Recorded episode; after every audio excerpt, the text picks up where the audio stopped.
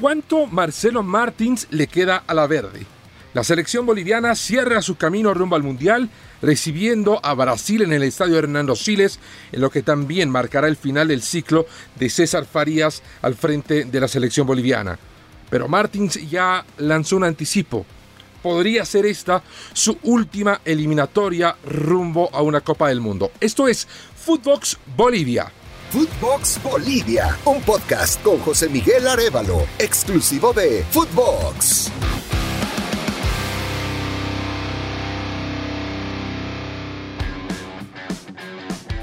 Nos saluda José Miguel Arevalo para hablar del el máximo goleador de las eliminatorias y un jugador que ha marcado una época que parece irrepetible en el fútbol boliviano, Marcelo Martins Moreno.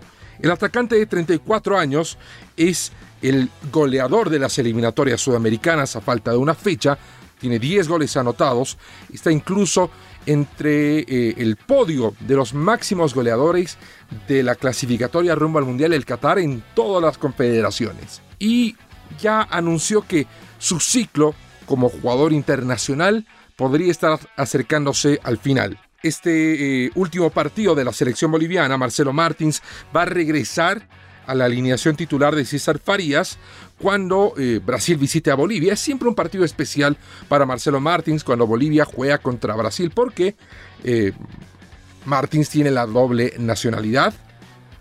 El padre es brasileño y él ha jugado en selecciones inferiores de Brasil antes de tomar la decisión final de representar a la selección absoluta boliviana, por lo que él siempre quiere jugar contra Brasil. Pero este podría ser su último partido y así lo anunció antes del encuentro en un diálogo con los medios de comunicación en el que establecía la posibilidad de o cerrar su ciclo o continuar aceptando las citaciones de la selección boliviana, estableciendo condiciones bastante ambiciosas, pero razonables, cuando se habla de condiciones de trabajo para los futbolistas bolivianos. Mira, estoy, estoy analizando todo lo que lo que pretende la federación ¿no? para, para lo que se viene. Yo creo que hay un nuevo presidente que, le importa mucho lo que pasa en el fútbol boliviano y, y, eso es algo positivo, ¿no? porque le va a brindar las condiciones eh, a todos los clubes y principalmente a la selección, ¿no? la Casa de la Verde que tanto queremos a 15 años que estoy en la selección y, no la tenemos. Creo que eso ya está en pauta para que se pueda venir y tiene todas las intenciones para, para que se pueda dar una, condiciones a todos los jugadores del fútbol boliviano y así ser más competitivo en lo que es Libertadores, en lo que es eliminatoria, Copa América, sacar jugadores al exterior y, y si es así de esa manera, si hay compromiso eh, con el hincha, con la gente, con los jugadores de, de, querer darle esas condiciones, obviamente que, que voy a pensar bien si, si me puedo quedar, el amor que tengo por esta camiseta es muy grande eh, y, y vamos a analizarlo bien. Eh, como te digo, en 15 años que he estado en la selección, nunca pasé por un momento así. Soy goleador de la eliminatoria actualmente y vamos a seguir trabajando. Yo siempre lo he dicho, mientras yo esté rindiendo adentro de la cancha y ayudando a mi compañero, ayudando a la selección, eh, voy a querer estar, voy a querer ayudar y aportar.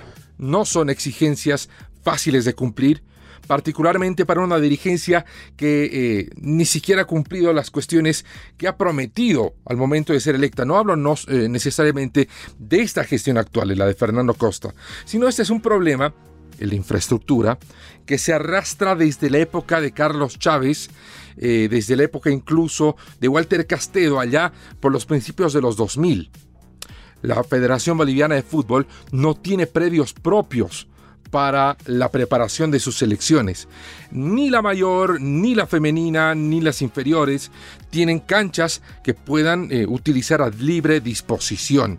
Y esa creo que es la principal de muchas otras falencias, pero la más notoria en una federación que no ha sentado sus prioridades en orden y que desde la clasificación al Mundial de Estados Unidos, a lo que va a cumplir 30 años, aquí a la vuelta de la esquina, no ha trabajado realmente en mejorar y darle al futbolista y al fútbol en general una condición de trabajo que sea mínimamente adecuada. La selección boliviana hoy por hoy entrena donde puede, Si le habilitan el estadio Hernando Siles, eh, bárbaro. Si el estadio Hernando Siles está eh, sometido a trabajos o el césped está eh, delicado, tiene que peregrinar canchas, ya sea la de Strongest, ya sea la de Bolívar, ya sea canchas de otros clubes que no están en primera división, o cuando concentra en Santa Cruz tiene que apelar al Tawicha Aguilera o a los predios de Blooming. Y eso se ve impactado en el trabajo técnico de los jugadores, etc.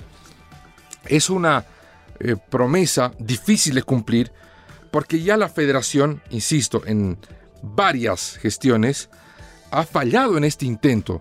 Lo más cercano ocurrió en la primera década de los 2000, cuando, eh, gracias al proyecto Goal de la FIFA, se llevó adelante la construcción de un centro de alto rendimiento para Bolivia centro de alto rendimiento que no solo eh, se aprobó en la ejecución presupuestaria, sino que se construyó. Ya estaba prácticamente listo. Solo hacía falta cortar el listón y subir el switch y a trabajar todos. Pero hubo intereses, como, los hay siempre, para que eh, este proyecto no se ejecutara. Este centro de alto rendimiento fue construido en Vinto, un municipio que es aledaño a Cochabamba, donde está la sede administrativa e histórica de la Federación Boliviana de Fútbol. Pero eh, denuncias de intereses regionales, especialmente en la gestión de Carlos Chávez, que se oponía al uso y desarrollo de esos centros de alto rendimiento, ocasionaron que nunca sea utilizado se levantó el argumento de una desavenencia con el gobierno municipal de Vinto y finalmente aquel centro de alto rendimiento ni siquiera se inauguró. Se convirtió en un elefante blanco y quedó total y absolutamente obsoleto. Al día de hoy, ese centro de alto rendimiento sigue ahí, sin uso, sin beneficio y representando un monto excesivo de dinero que jamás fue aprovechado. El siguiente proyecto de un centro de alto rendimiento se dio recién en la gestión de César Salinas, primero con la compra de terrenos que fueron eh, que levantaron denuncias y sospechas de un sobreprecio. Esa investigación, eh, bueno, ni siquiera se llevó a cabo, se la barrió debajo de la alfombra y ahora aparentemente la Federación Boliviana de Fútbol va a retomar ese proyecto y construir, de todas maneras, el centro de alto rendimiento en aquellos terrenos adquiridos en la gestión pasada. De cualquier modo, es una promesa que eh, ha asumido la dirigencia actual y que ha condicionado la continuidad de Marcelo Martins y bueno, del dicho al hecho, pues dista mucho trecho.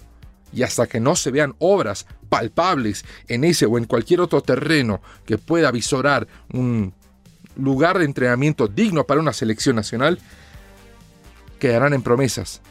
Y habrá que ver si a Martins o a otros jugadores realmente les convence el hecho de que todavía la selección boliviana tenga que peregrinar canchas en sus preparaciones de cara a partidos internacionales. Ahora, la pregunta es, ¿Bolivia realmente necesita de Marcelo Martins? ¿Qué pasa si no se logra concretar este proyecto y Martins decide mm, poner un punto y final a su carrera con la selección boliviana es realmente trágico? Bueno, la respuesta clara y corta es sí. En este momento, Marcelo Martins no solo es el jugador más importante en la actualidad de la selección boliviana, sino que es uno de los mejores delanteros y jugadores en general de la historia del fútbol boliviano. Ya se ubica en el podio, en el orden que eh, establezca los gustos de cada persona, junto al maestro Héctor Agustín Ugarte, eh, lo podemos incluir a Marco Antonio Echeverri, también estaría bien ubicado eh, entre los mejores Erwin Platini Sánchez, y ahí está Marcelo Martins. Y los números hablan por sí solos. En la clasificatoria rumbo al mundo, eh, a la Copa del Mundo del 2022, lo dicho, Marcelo Martins tiene 10 goles. Pero la selección boliviana, pese a que está en el penúltimo lugar y pese que ha eh, igualado su peor racha de goles en contra, 38 goles en contra, tiene 23 goles a favor. Es el mejor registro de una selección boliviana en la historia de las eliminatorias rumbo al Mundial, incluso superando eh, la cifra de goles anotados con los que clasificó al Mundial Estados Unidos.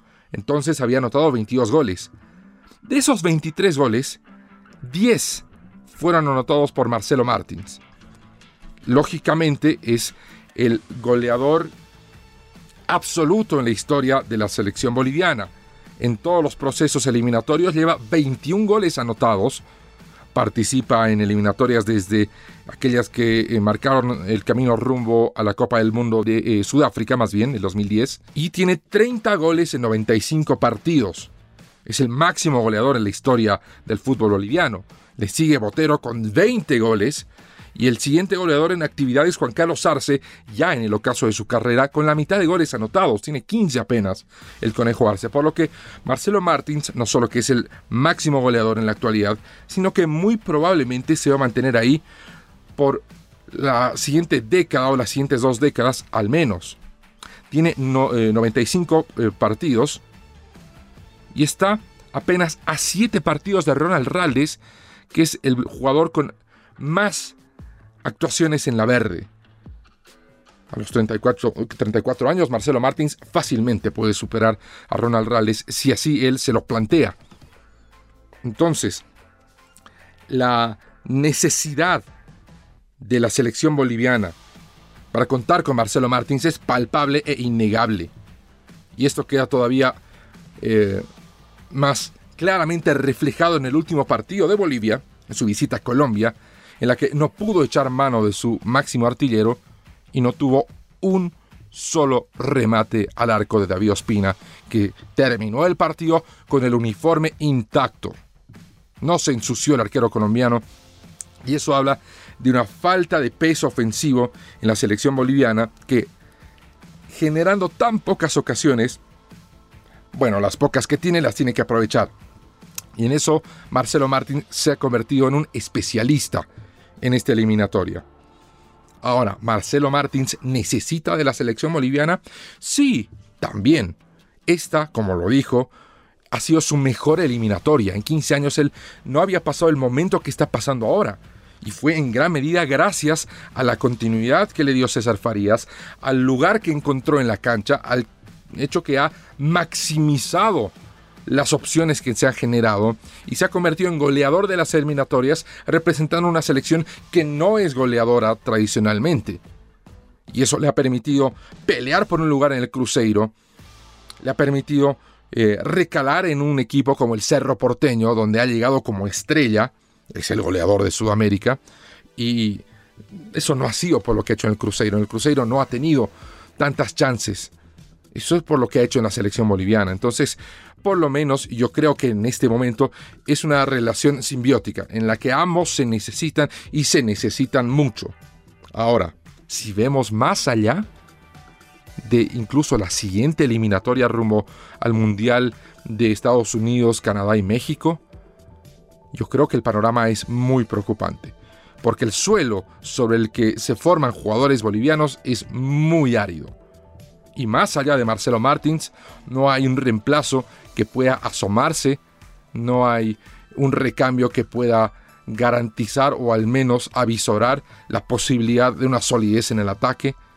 Dicho de otro modo, la generación que eh, le sigue a Marcelo Martins, al menos en la cuota goleadora, parece anticipar época de vacas flacas y una alarmante falta de gol en el fútbol boliviano. Si Marcelo Martins seguirá jugando para la verde, bueno, eso solo se responderá con el tiempo.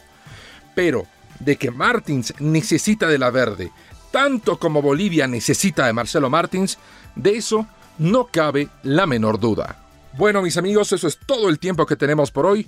Footbox Bolivia trae nuevos capítulos todos los lunes y todos los jueves. pueden seguirme en mis redes sociales como arroba jmarevagol. Amigos, será hasta siempre. Footbox Bolivia con José Miguel Arevalo, podcast exclusivo de Footbox.